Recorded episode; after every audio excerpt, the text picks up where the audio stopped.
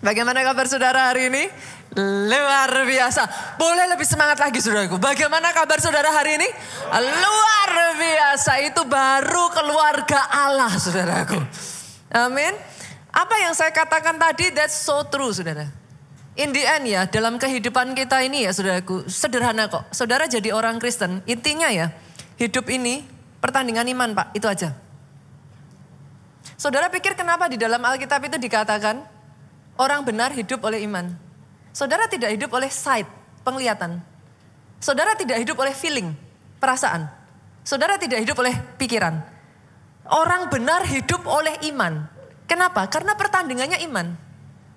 Saudara mau menang di dalam pertandingan iman, ya iman.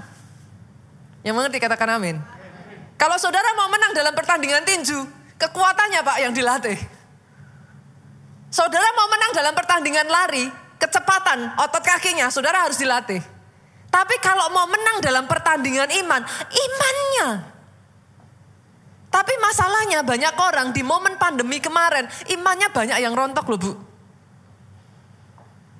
Imannya banyak yang berjatuhan. Berapa banyak orang Kristen yang akhirnya mundur pak? Kenapa? Imannya tidak kuat. Itu sebabnya Alkitab ngomong, tidak bisa kita berkenan kepada Allah tanpa iman. Balik lagi iman toh, saudara. Iman. Kuncinya iman. Padahal iman itu tidak akan pernah bisa bertumbuh kalau saudara tidak melakukan disiplin rohani. Banyak orang Kristen skip di titik ininya. Baca firman cuma seminggu sekali datang ibadah. Doa penyembahan cuma seminggu sekali saat ibadah. Saudara puasa belum tentu setahun sekali. Terus gimana saudara membangun kekuatan saudara? Ibaratnya saudara lomba angkat besi, otot-ototmu nggak pernah dilatih pak. Gimana bisa ngangkat itu besi 20-30 kilo?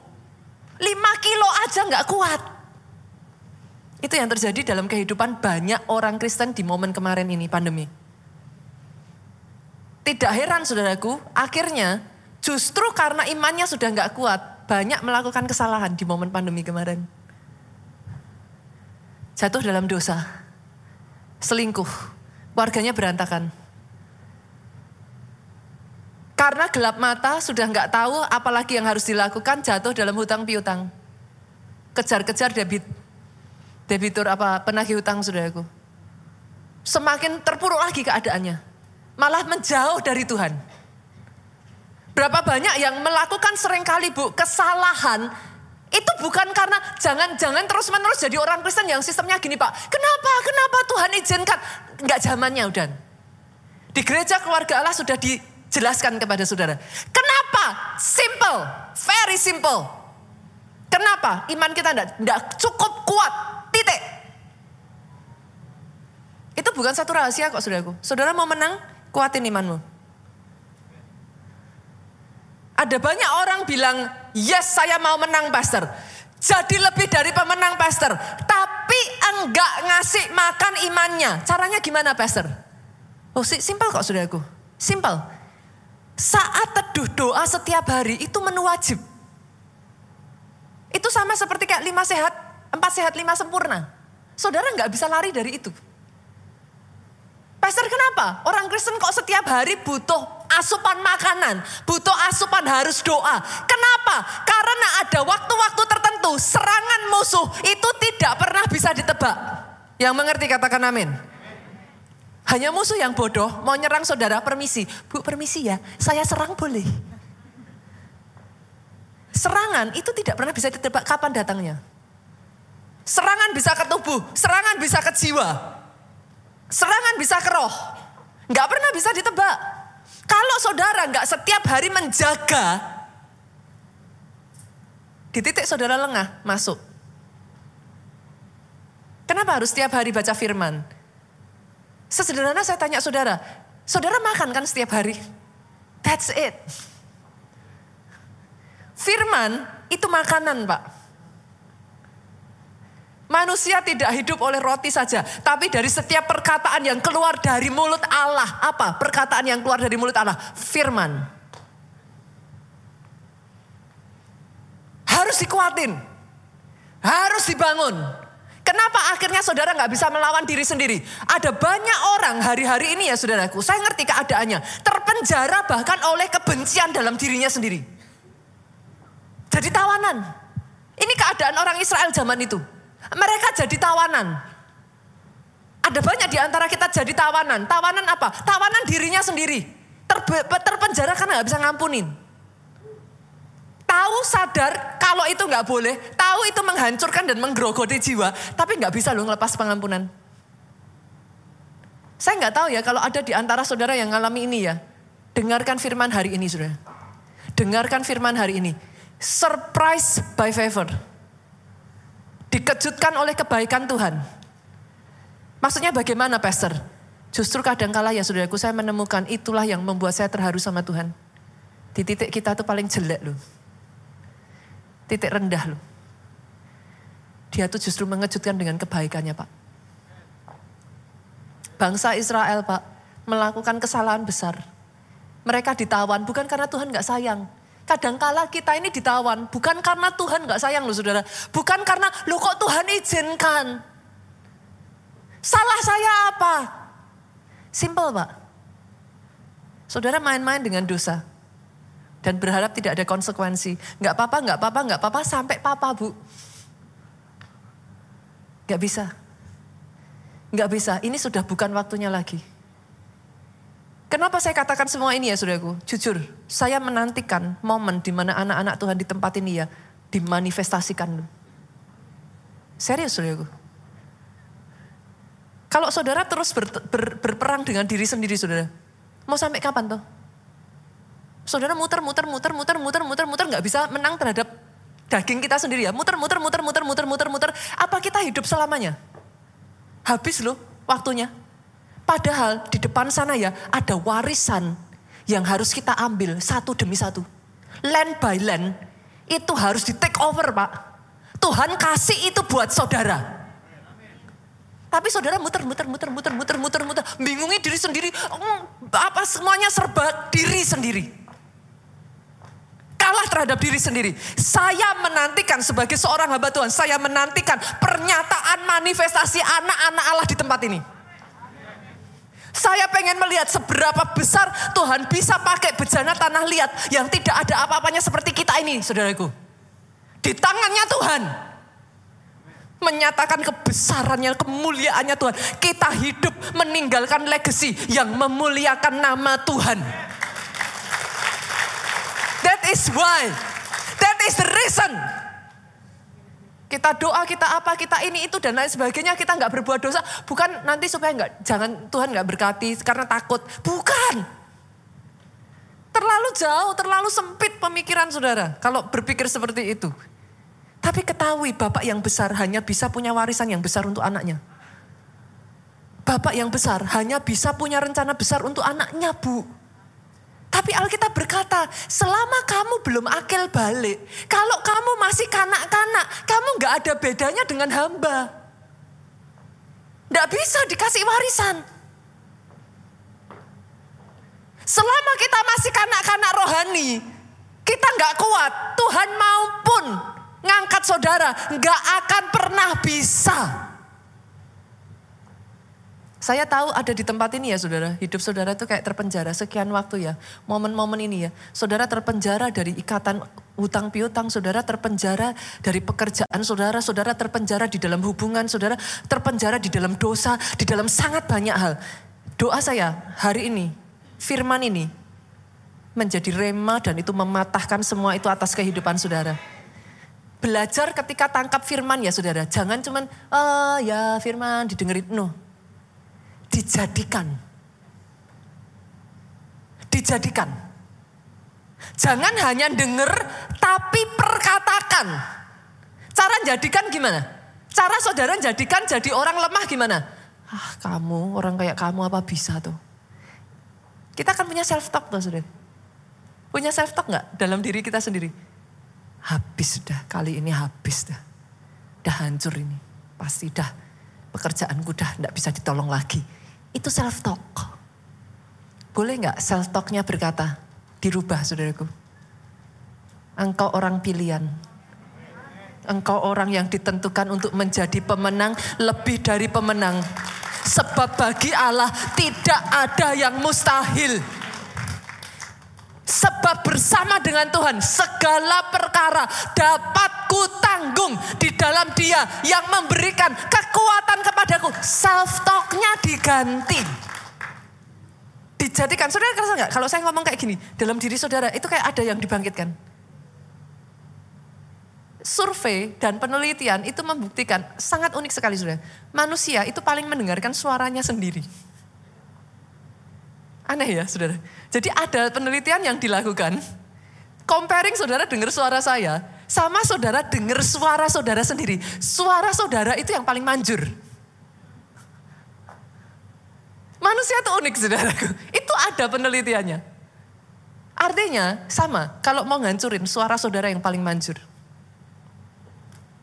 Pakai suaramu bukan untuk menghancurkan dirimu. Pakai suaramu membangun hidupmu. Membangun imanmu. Kenapa? Perjalananmu masih panjang. Hari ini ya saudaraku, apa yang terjadi atas bangsa Israel? Kita buka ya, Yeremia 33 ayat 5. Multimedia boleh bantu saya? Karena sebenarnya nggak ada di dalam ini. Saya baca dari uh, Alkitab aja ya saudaraku. Orang akan masuk pertempuran melawan orang-orang Kasdim. Kota ini akan penuh dengan bangkai-bangkai manusia yang telah kupukul mati karena murkaku. Karena kehangatan amarahku Tuhan itu marah saudara. Sebab aku telah menyembunyikan wajahku dari kota ini oleh karena segala kejahatan mereka. Bangsa Israel tuh gitu saudara. Sudah tahu nanti kalau dipukul balik lagi sama Tuhan, minta tolong sama Tuhan.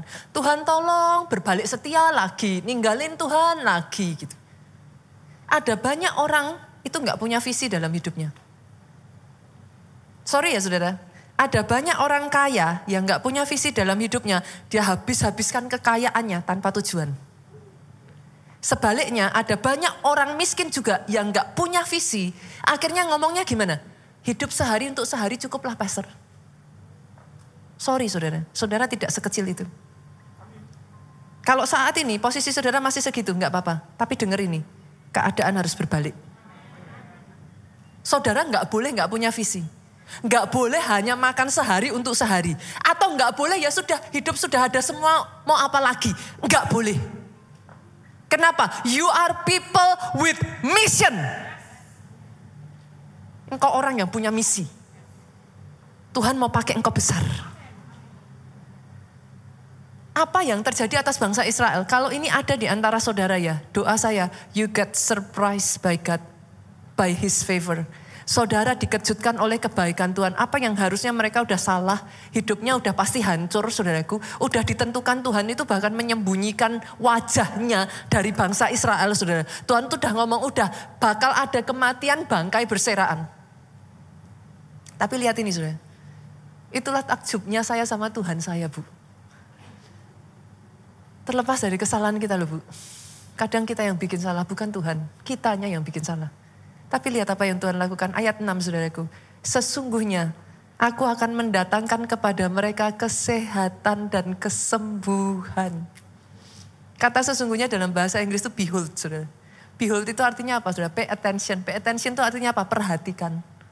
Tuhan tuh ngomong, terlepas dari semua kejahatan, kesalahan yang kita buat, terlepas dari langkah yang salah yang kita ambil, aku akan mendatangkan kesembuhan dan kesehatan atas hidupmu. Tuhan akan menyembuhkan jiwamu. Dia akan menyehatkan keadaan keuanganmu. Itu yang mau dia kerjakan saudaraku. Bukan hanya itu ya saudara, di tengah semua pergolaan yang namanya orang ada di dalam tawanan itu rasanya kayak apa tuh saudara? Serba nggak enak, serba nggak tenang. Dikejar-kejar aja penagih hutang tuh rasanya kayak apa tuh bu? Hidup nggak ada tenangnya. Tapi lihat ini, dalam bahasa Inggrisnya ya saudara. Saya bacakan untuk saudara bisa ngelihat. Kelihatan sekali di bahasa Inggrisnya. Ayat yang ke-6 bagian B saudara. I will reveal unto them the abundance of peace and truth. Di tengah semua kondisi saudara yang begitu bergolak itu ya saudara. Dia akan menyatakan, membukakan kepada saudara. Tetap ada damai sejahtera di tengah semua masalah itu. Saudara. Bukan hanya itu, I will reveal. Aku akan membukakan abundant of truth. Maksudnya gimana, Pastor? Abundant of truth itu gimana? If you know the truth, the truth shall set you free. Kebenaran itu akan memerdekakan kamu. Untuk kita keluar, kita sendiri nggak bisa. Tapi kalau saudara tahu hikmatnya, engkau bisa keluar dari masalah keuanganmu. Kalau engkau tahu hikmatnya, engkau bisa keluar dari masalah rumah tanggamu. If you know the truth and the abundance of truth, Tuhan reveal saudara. Oh doa saya itu terjadi loh, atas pribadi, lepas pribadi, lepas pribadi, lepas pribadi di tempat ini. Soho kapital kalau amin, aminnya yang keras.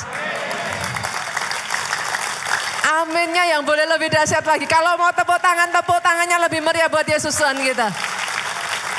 The abundance of peace and truth. Dua hal yang di masa peperangan, dua hal yang di masa tertawan Pak, itu enggak ada privilege untuk itu semua. Peace itu sesuatu yang langka di momen-momen seperti itu, saudara. Itu Tuhan berikan. Tapi bukan hanya itu. Ayatnya yang ketujuh, lihat ini saudara. Sebagian dari saudara akan berkata, saya bacakan bahasa Inggrisnya ya saudara. Nanti nggak apa-apa, eh, media boleh munculkan aja bahasa Indonesia. Saya bahasa Inggrisnya, nanti saudara bandingkan aja saudaraku, terjemahannya. Karena kadang dari saudara saya bacakan bahasa Inggrisnya, saudara lebih paham maknanya kayak gitu. Di tengah sebagian dari saudara ngalami masa-masa ini ya saudara, ada di antara saudara yang ngomong sama saya gini, Pastor, how can I go out of it? Saya nggak punya kekuatan untuk itu. Lihat ini ayat 7 saudara. I will cause Aku yang akan membuat, aku yang akan menyebabkan the captivity of Judah and the captivity of Israel to return and I will build them as at first. Bahasa Indonesianya aja multimedia. Bisa dimunculkan bahasa Indonesianya supaya teman-teman nanti bisa ngerti. Saya akan bacakan bahasa Inggrisnya aja. Jadi saudaraku, di tengah-tengah masa di mana saudara ngerasa kayak udah nggak bisa keluar ya, denger ini ya saudara. Tuhan, tangannya Tuhan yang akan menyebabkan apa yang menawan hidup saudara, apa yang mengikat hidup saudara, apa yang membuat saudara terpenjara, itu ditarik untuk mundur. Bukan hanya itu daging. Dia memulihkan hidupmu saudara. Dia restore saudara. Dikembalikan seperti semula. Apa yang sudah pernah hilang dari hidupmu satu demi satu. Dia kembalikan, dia kembalikan, dia kembalikan. Apa yang sudah pernah hancur. Yang tadinya ada sekarang hilang. Dipulihkan. Bahkan kalau itu pun kesalahanmu saudara. Nah ini yang saya sebut sebagai the favor of God. Kenapa kebaikan Tuhan itu begitu rupa saudaraku? Jujur lu, apa kita tuh layak tuh saudara? Kalau mau ngakui kita tuh salah kok. Sesuatu terjadi nggak mungkin kalau kita nggak ada bagian dari kita yang salah saudara. Manusia di dalam keterbatasannya, di dalam kebodohannya, kadang di dalam kenaifannya, di dalam ignorannya, ketidakmengertiannya saudaraku. Melakukan kesalahan. Tapi lihat ayat 8, apa yang Tuhan katakan. Aku akan mentahirkan mereka, aku akan membersihkan mereka, aku akan mengklens. Cleanse itu dibersihkan saudara. Dan dari segala kesalahan yang mereka lakukan dengan berdosa terhadap aku. Aku akan mengampuni segala kesalahan yang mereka lakukan dengan berdosa dan dengan memberontak terhadap aku. Ada orang-orang di sini yang Tuhan izinkan mengalami proses api yang kau memberontak. Kau lari. Tapi dengar ini, surprise by favor. Saya berdoa tahun ini ya saudara, 2023 ini jadi tahun pembalian.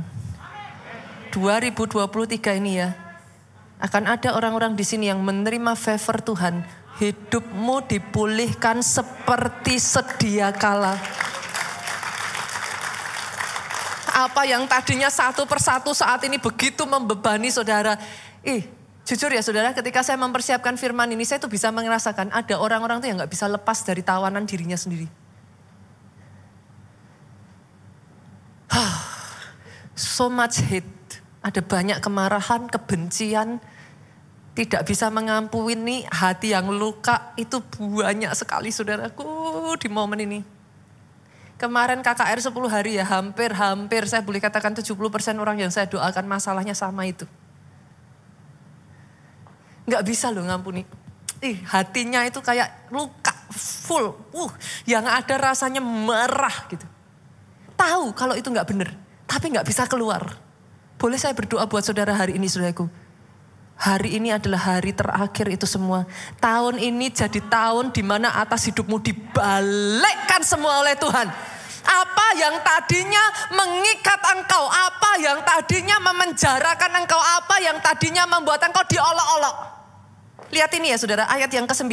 Ini doa saya buat saudara. Kota ini yang tadinya jadi tempat dijajah, tempat ditawan bu. Lihat, kota ini akan menjadi pokok ke girangan, ternama, terpuji, terhormat bagiku di depan segala bangsa di bumi yang telah mendengar tentang segala kebaikan yang kulakukan kepadanya. Begitu dahsyat kebaikan Tuhan kerjakan atas hidupmu ya saudaraku. Saudara lihat dirimu sendiri aja kaget. Yang tadinya olok-olok jadi pujian. Yang tadinya direndahkan terhormat dan terpuji yang tadinya sudah nggak ada. Uh, apa sih saudaraku? Nggak ada dignitinya. Nggak ada harga dirinya. Saudara lihat dirimu sendiri aja malu. Tuhan katakan kau akan jadi pokok kegirangan. Ketika kau mengizinkan dia mengerjakan hidupmu, dengar ini ya saudaraku. Jangan lari saat diproses. Jangan memberontak saat diproses. Jangan melawan dan meninggalkan Tuhan saat diproses.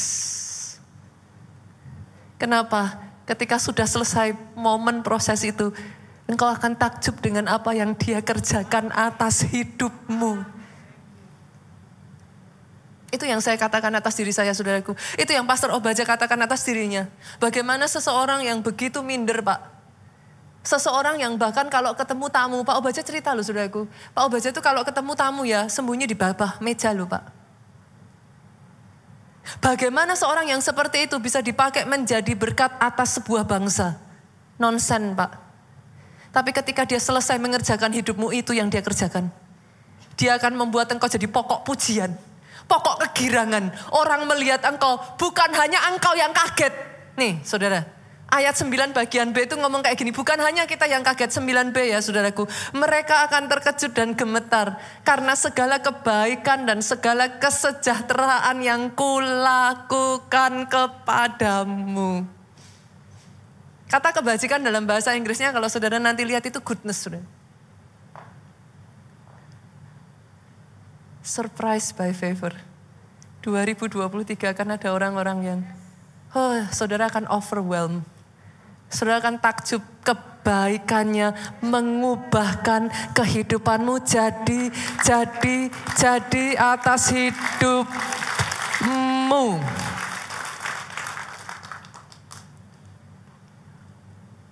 Tapi jangan pernah lupa ya Bapak Ibu. Setiap kali ada kebaikan Tuhan dikerjakan dalam kehidupan kita. Selalu ada maksud ilahi. Itu selalu gitu.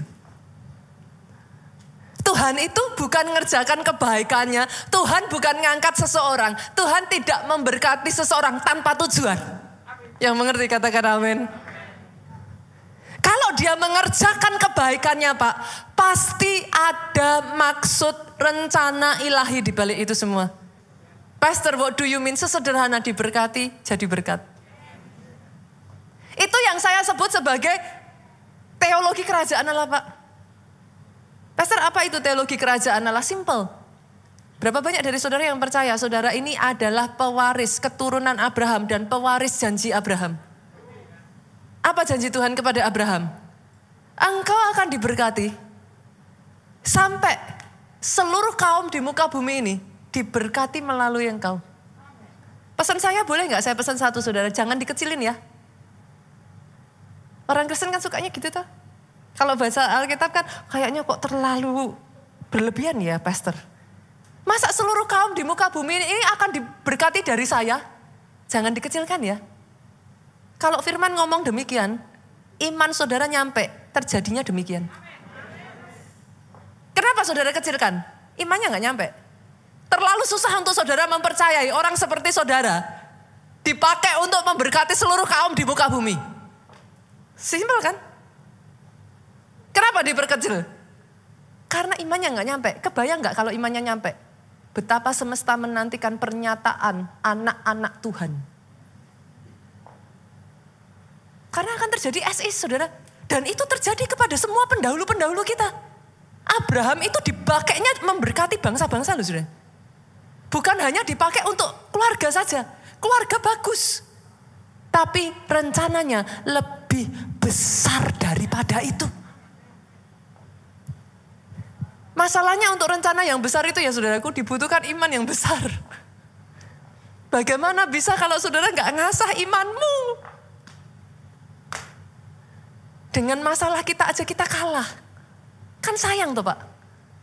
Seseorang yang ditentukan begitu besar kalah oleh dirinya sendiri. What a pity gitu. Betapa menyedihkan. Someone as beautiful, as wonderful, as great as you are. Iblis aja envy saudara loh. Saudara kadang tidak mengerti nilai saudara. Saudara tidak menyadari siapa diri saudara sendiri. You are destined for a great future. I wish, saya berharap saudara bisa menyadari itu. Dan doa saya ya saudaraku, sejak dari hari ini ya, engkau diberkati, harus jadi berkat. Kenapa saya saya sampai membuat istilah teologi kerajaan saudara? Kenapa? Karena di, kadang di masyarakat itu era sekarang ini kan era teknologi ya Bapak Ibu ya. Jadi kayak informasi itu kan di mana aja saudara jadi bisa terbuka sekarang. Kalau nggak hati-hati jadi bingung loh Pak. Yang satu bilang ini, yang Ono bilang apa. Kita kan jadi bimbang nih Pak. Kalau nggak hati-hati yang beredar adalah teologi kemakmuran. Apa itu teologi kemakmuran? Boleh nggak sih jemaat keluarga Allah kita imbang dan kita belajar yuk. Jangan ignoran ya. Kalau saudara ignoran, saudara gampang sekali dengar dan lalu kemudian digambarkan dan dipersepsikan, akhirnya saudara bingung loh. Kalau nggak hati-hati, oke okay ya, saya bukakan ya saudaraku, apa itu teologi kemakmuran, Bunita? Prosperity gospel itu apa? Pengajaran yang intinya menekankan pada kesuksesan dunia semata. Maksudnya gimana?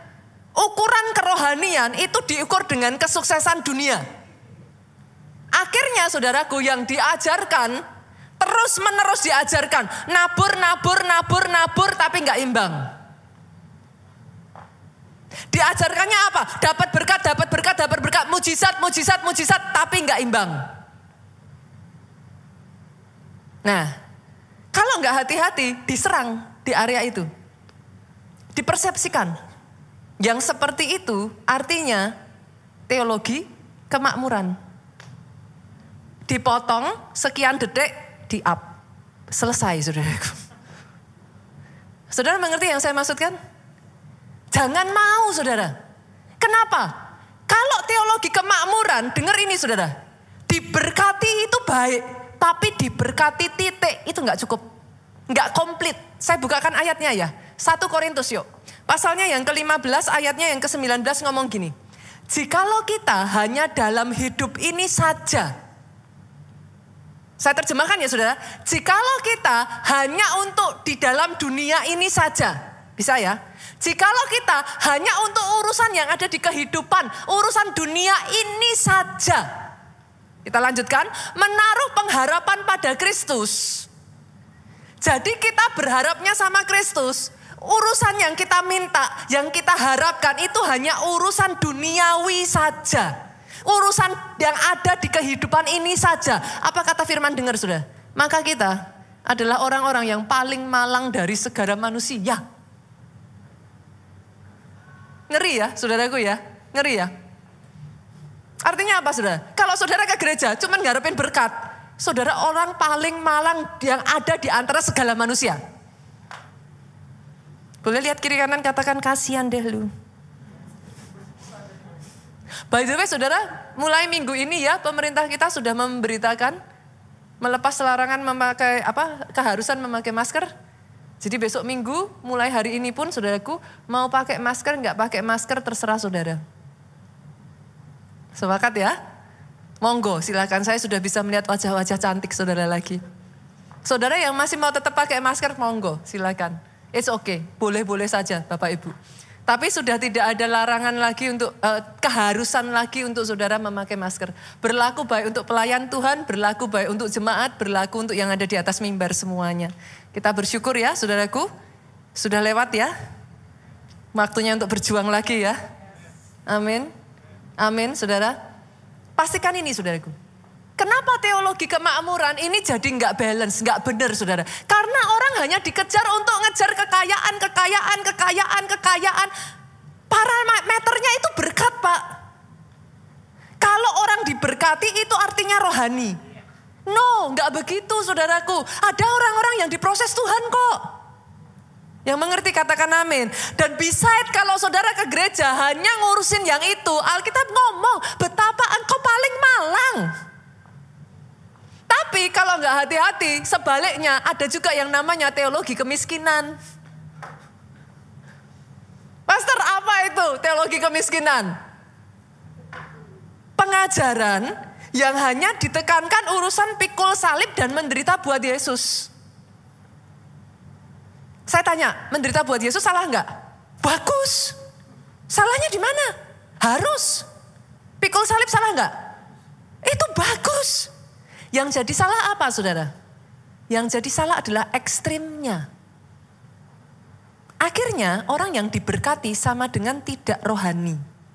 Orang kaya tidak rohani. Yang rohani itu kalau miskin. Saudara bisa melihat? Boleh nggak?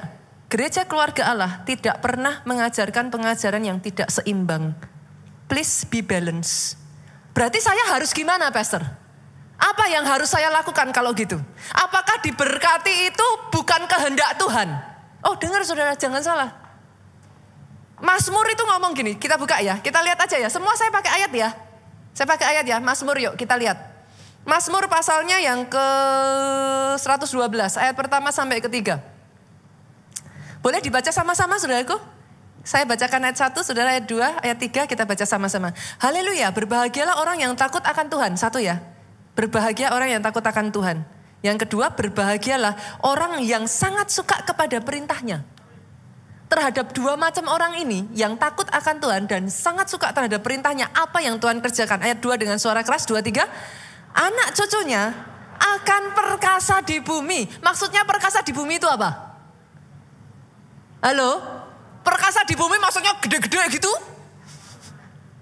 Perkasa itu apa saudaraku? Sederhananya diberkati. Simpel kan? Sukses, berhasil. Simpel kan? Anak cucunya akan perkasa di bumi. Lanjutkan saudaraku. Dua, tiga.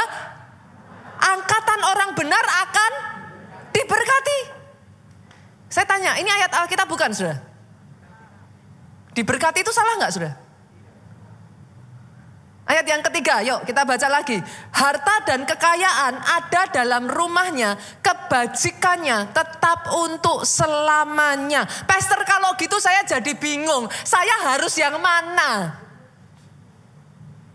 Yang tadi katanya diberkati, diberkati, diberkati. Yang ini katanya miskin, miskin, miskin. Saya yang mana? Bahkan ada pengajaran di luar jadi hamba Tuhan itu harus miskin sudah. Jadi kalau lihat hamba Tuhan yang kaya itu sama dengan tidak rohani. Boleh saya minta ayatnya di mana? Kenapa saya mengajarkan seperti ini? Supaya keluarga Allah tahu pengajaran yang seimbang. Apa yang harus saya lakukan pastor berarti? Yuk kita buka Filipi yuk. Filipi pasalnya yang keempat ayatnya yang ke-12. Ini Rasul Paulus sendiri yang ngomong sudah. Rasul Paulus ngomong apa? Aku tahu apa itu kekurangan. Rasul Paulus ngomong, aku tahu apa itu kelimpahan. Dalam segala hal, dalam segala perkara, tidak ada sesuatu yang merupakan rahasia bagiku. Baik dalam hal kenyang, maupun kelaparan, baik dalam hal kelimpahan maupun kekurangan. Artinya apa saudaraku? Buat Rasul Paulus ya saudaraku, kalau untuk demi Yesus harus kekurangan, harus bayar harga, harus pikul salib. Dia kehilangan privilege-nya sebagai seorang Rom dan seorang Yahudi ya saudaraku. Kalau demi Yesus dia kehilangan semua manfaat-manfaat, so be it. Dia nggak takut. Dia tidak mau kompromi dosa. Dia tidak akan menjual imannya. Oh dan yang ini saya bangga terhadap jemaat keluarga Allah saudara. Saya mendengar cerita beberapa waktu yang lalu saudara dari seorang jem, uh, pelayan Tuhan di gereja kita. Ditantang oleh orang tuanya, kamu tinggalkan iman Kristenmu atau kamu kehilangan warisan. Dia katakan kepada orang tuanya, kalau Yesusku tidak akan pernah aku jual. Rasul Paulus mengajarkannya clear. Pikul salib, jangan takut. Bayar harga, lakukan. Tapi Rasul Paulus ngomong, aku tahu apa itu kelimpahan. Artinya, bolehkah saya juga katakan, jangan takut diberkati. Maaf saudaraku, jangan takut jadi kaya. Saya perjelas ya, Bapak Ibu. Kenapa? Nenek moyang saudara, Abraham, Ishak, Yakub adalah orang-orang yang diberkati dan orang-orang yang kaya. Dan kepada nenek moyang saudara diberikan satu janji. Engkau diberkati. Dengar ini saudaraku. Engkau diberkati supaya melalui engkau seluruh kaum di muka bumi ini diberkati. Oh kalau mau tepuk tangan, tepuk tangan yang paling meriah. Saya sebut teologi kerajaan? Karena apa sudah harus balance. Jangan nanti akhirnya yang muncul salah. Orang kaya jadi merasa tertuduh saudara.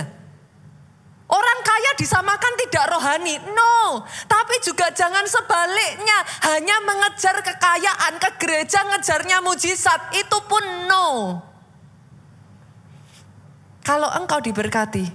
Diberkati. Punya maksud ilahi. Jadi berkat buat orang lain. Kalau engkau diizinkan mengalami proses dalam masa prosesmu Jangan jual Yesusmu. Pikul salibmu ikut Yesus sampai akhir. Itu yang balance. Dan doa saya ya saudaraku, doa saya ya, orang-orang yang siap seperti ini ya, engkau dikejutkan oleh favornya Tuhan. Kenapa saya katakan dikejutkan oleh favornya Tuhan ya saudaraku? Kenapa sampai disebut dikejutkan bu? Kan sampai kaget toh saudaraku. Artinya yang pertama kenapa dikejutkan? Datangnya itu nggak terduga. Akan ada orang-orang di sini ya, saudara ngerasa ya saat ini keadaanmu masih seperti ini ya, just like that dia ubah hidupmu. Just like that. Saudara tuh kayak ya, hah. Ada sebagian orang ngomong sama saya, pastor, mau didoain pastor supaya usaha saya laku. Tapi dengerin ya saudaraku, saudara harus mempersiapkan diri saudara ya. Saudara harus mempersiapkan itu sebabnya saat diproses jangan lari. Saat diproses jalani. Saat diproses saudaraku apa? Kalau orang Jawa bilang menteles. Hadepin. Kenapa? Kalau enggak pada saat nanti tiba-tiba dia mengerjakan itu begitu cepat ya saudaraku. Bukan hanya cuma tidak terduga, tapi begitu cepat. Saudara enggak siap. Kalau dia mengerjakan, itu tidak terduga sampai yang tadinya nggak laku tiba-tiba banjir orderan.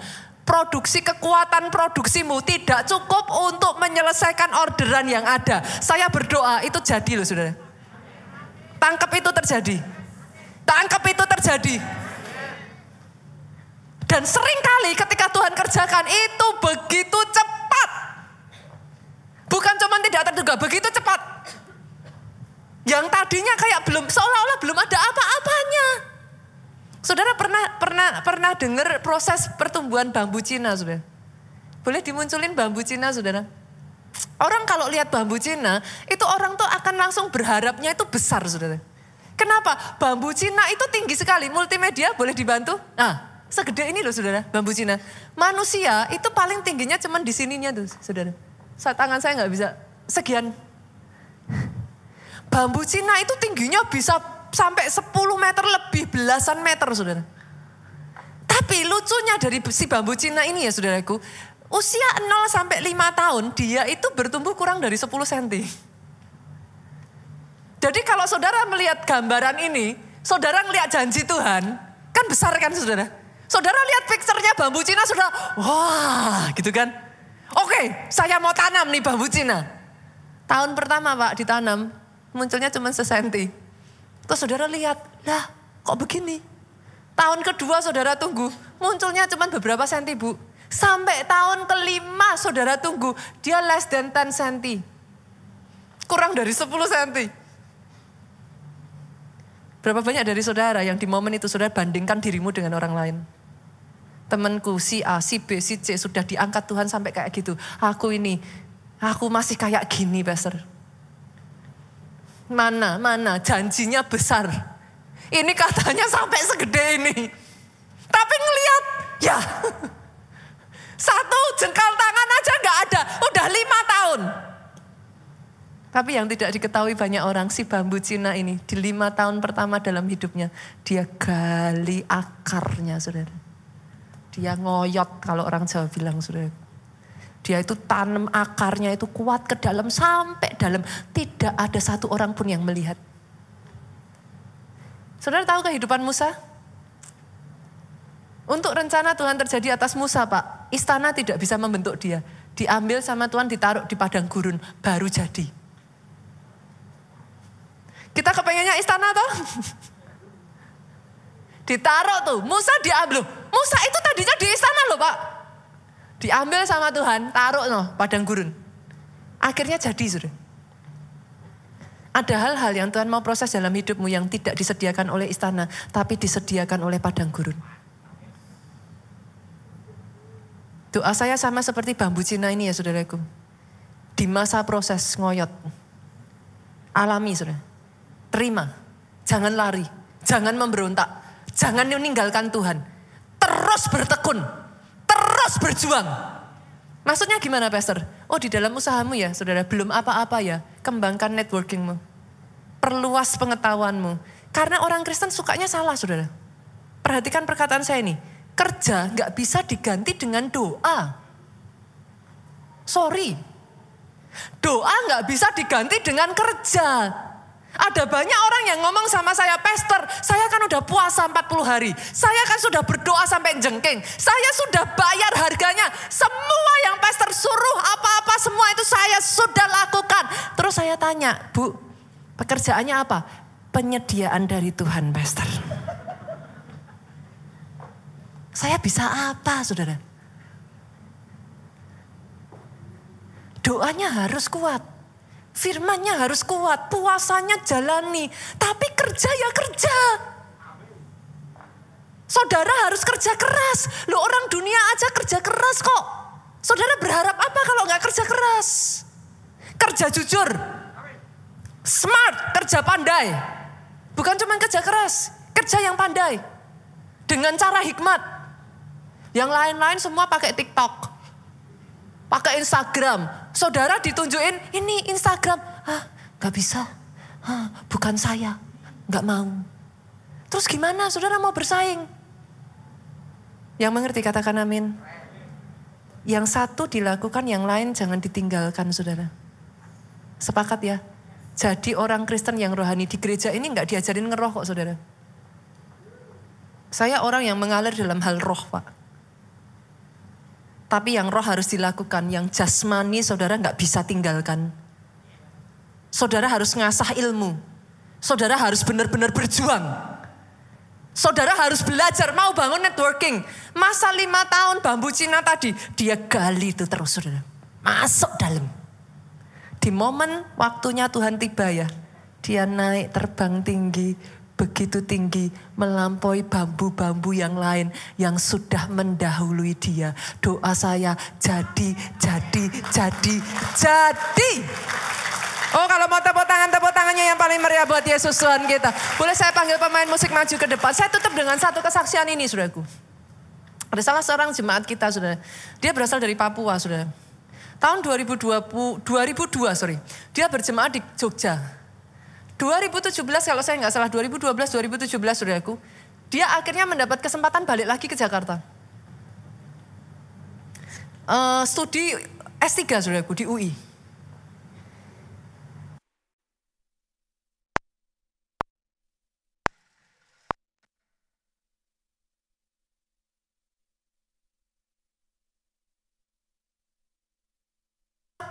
nggak mau perjanjiannya toh? Ayo Perjanjiannya apa tuh? Dibaca satu-satu saudaraku. Di gereja kita tidak pernah ada yang namanya ngajarin hanya ngejar mujizat. Sejak kapan? Coba lihat kiri kanan. Hoax katakan saudaraku. Dari mana loh? Khotbah saya tuh nggak ada satu pun yang mengajari saudara hanya ngejar mujizat, ngejar berkat. Nggak ada. Saudara tuh diajarkan perjanjian. Saudara diajarkan jangan kompromi dosa. Saudara tuh diajarkan satu demi satu ikuti. Gak ada yang instan. Dan Bapak ini ya saudaraku dia komit. Didedikasikan hidupnya. Dia ngomong sama Tuhan, Tuhan pakai hidupku, berkati hidupku. Supaya aku bisa menjadi berkat lebih besar lagi. Satu kali dia dengar khotbah dari Pastor Jonathan, saudaraku. Pak khotbah itu ngomong, ketika kamu dipakai Tuhan lebih besar lagi, serahkan hidup itu untuk didedikasikan untuk misinya Tuhan. Agendanya Tuhan. Rencananya Tuhan. Bapak ini ngomong, Tuhan aku mau. Masih ada banyak anak-anak di kampung halamanku di Papua yang mereka tidak punya masa depan. Berkati aku Tuhan. Sehingga aku bisa membawa mereka bersekolah. Sampai mereka jadi orang berhasil. Singkat cerita saudaraku, dia lakukan itu. Itu adalah satu kerinduan hatinya. Tuhan dengar kerinduan hati itu saudara. Dengan berbekalkan hanya kecil saudara, dia kontrak kontrakannya pun kecil, terbatas sekali. Dia bawa anak-anak dari Papua ini untuk sekolah saudara. Tuhan berkati dia, Tuhan berkati dia. Satu kali ketika dia dengar khotbah Pastor Jonathan, saudaraku, mujizat yang memecahkan rekor. Waktu itu kalau saudara yang sudah datang, saudara dengar ya, ada yang sampai dapat rumah, apa segala macam, benar-benar sama sekali tidak terpikirkan, saudara. Dia berani mengambil iman untuk hal itu, saudaraku. Tuhan dia ngomong, kasih aku rumah. Supaya aku bisa menampung lebih banyak anak lagi untuk disekolahkan. Ajaibnya Tuhan dengarkan doanya, saudara. Bukan cuma satu, Tuhan berikan dua rumah, saudara. Oh kalau tepuk tangan, tepuk tangan yang meriah, saudara. Dia pindah, saudaraku. Tapi karena tempat rumah ini, saudara, otomatis kan mereka masih merintis ya, saudara. Rumahnya jauh, saudara, di Tangerang sana. Mereka butuh kendaraan. Karena bolak-baliknya kan jauh, saudara. Saudara pernah dengar Cikupa? Ah, jauh ya, saudaraku cukup jauh. Yang tadinya di Grogol loh, saudara. Ke sana kan jauh sekali, saudaraku. Tapi di sana Tuhan berkati dia. Dia diizinkan Tuhan beli rumah cukup besar. Dari sana dia bisa menampung anak-anak ini, saudaraku. Dipelihara sama dia, disekolahkan sama mereka pasangan suami istri dokter ini, saudaraku. Dari situ saudara dia berdoa lagi sama Tuhan. Tuhan, ini jauh. Aku sekarang sudah punya tempat untuk mereka bisa tinggal. Tapi kendaraannya gimana Tuhan? Tuhan berkati kami untuk kami bisa ke gereja. Tuhan berkati kami supaya bisa mengantar anak-anak ini. Tuhan sediakan mobilnya, sudah. Gereja kita sudah pernah membahas hal ini ya, saudaraku ya. Berkat itu bisa langsung dari Tuhan. Berkat itu bisa dari orang lain. Berkat itu bisa lewat kerja keras tangan kita. Yang mengerti katakan amin. Bahkan yang keempat, berkat itu bisa dari musuhmu. Itu sebabnya saya berdoa ya sudah bertekun terus di dalam pengajaran. Jangan jadi orang Kristen karbitan. Kenapa? Orang Kristen karbitan diangkatnya cepat naik, tapi di atasnya cepat jatuh. Jangan mau. Dibentuk nggak apa-apa, diproses nggak apa-apa, jangan takut proses. Tapi saudara di atasnya lama, bahkan dibawa lebih naik, bawa terbang. Itu yang disebut sebagai lebih dari pemenang. Lebih dari pemenang itu apa sudah? Menang, menang, menang lagi, menang lagi, menang terus. Baru disebut sebagai lebih dari pemenang. Bisa menang kan kalau ada peperangan. Banyak orang Kristen mau menang tapi tidak mau perang. Kalau sudah proses perang, lari teratur, mundur teratur. Sudah. Mau sampai kapan? Gimana bisa jadi lebih dari pemenang? Gak ada ceritanya. Berapa banyak dari saudara yang mau? Yuk buat perjanjian dengan Tuhan yuk saudara. Hidup kita ini dipakai membawa kerajaan di bumi seperti di surga. Ku nyanyi. Yuk bangkit berdiri jemaat Tuhan. Yesus Tuhan. Ku sorakan.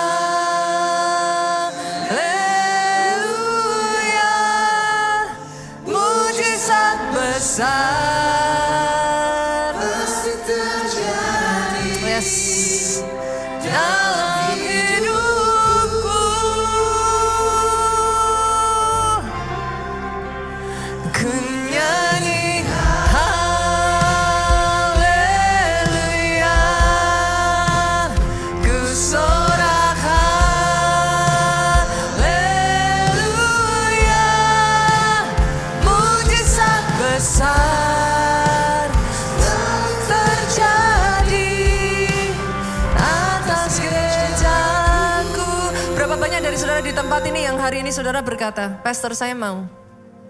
Dalam kehidupan saya ini saya terus dibangun. Jadi orang Kristen yang balance, orang Kristen yang tahu pengajaran, orang Kristen yang tahu firman. Saya menyadari bahwa hidup saya ini bukan hanya hidup berputar-putar dari masalah saya. Hmm, segera keluar saudaraku. Segera keluar. Perkuat dirimu sehingga kau punya kekuatan keluar dari dirimu sendiri. The biggest enemy of you is you. Keluar dari dirimu sendiri.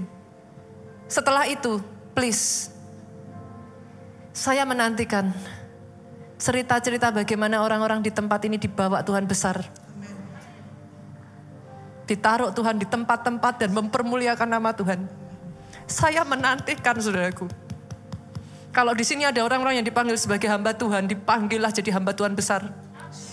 Saya menantikan kalau di sini ada yang dipanggil menjadi dokter, jadilah dokter yang memberkati, saudara.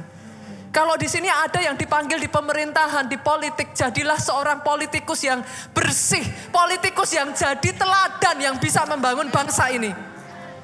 Kalau di sini dipanggil sebagai ASN, saudaraku, aparatur sipil negara, saudaraku, pemerintahan.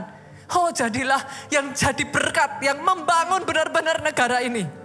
Kalau di sini ada yang dipanggil jadi bisnismen, jadi bisnismen yang diberkati kaya, nggak apa-apa, saudara. Jangan takut kaya. Saya katakan jangan takut kaya. Tapi dengar di dalam semuanya itu berani pikul salib. Jangan mau kompromi orang lain bikin dosa apa karena itu saudara privilege-nya diambil karena itu saudara dihalang-halangi. Saudara dibatasi karirmu jangan takut. Berani pikul salib. Berani menunjukkan jati diri saudara. Tapi at the same time berani diberkati. Kalau saudara diberkati, jadi berkat. Angkat kedua tanganmu saudaraku. Diberkati saudara oleh Tuhan. Apa yang dikerjakan tanganmu dibuatnya berhasil. Oh yes. Saya perkatakan atas kehidupanmu, sehat tubuhmu saudara. Sehat, tubuhmu sehat. Dia membawa kesehatan dan kesembuhan atas tubuhmu.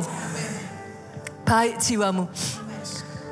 Ah, jiwamu tidak goyah, jiwamu tidak goncang, jiwamu tidak hancur, baik jiwamu, kuat rohmu, panjang umurmu, untuk menceritakan semua kebaikan, kedahsyatan, kehebatan, keajaiban Tuhanmu.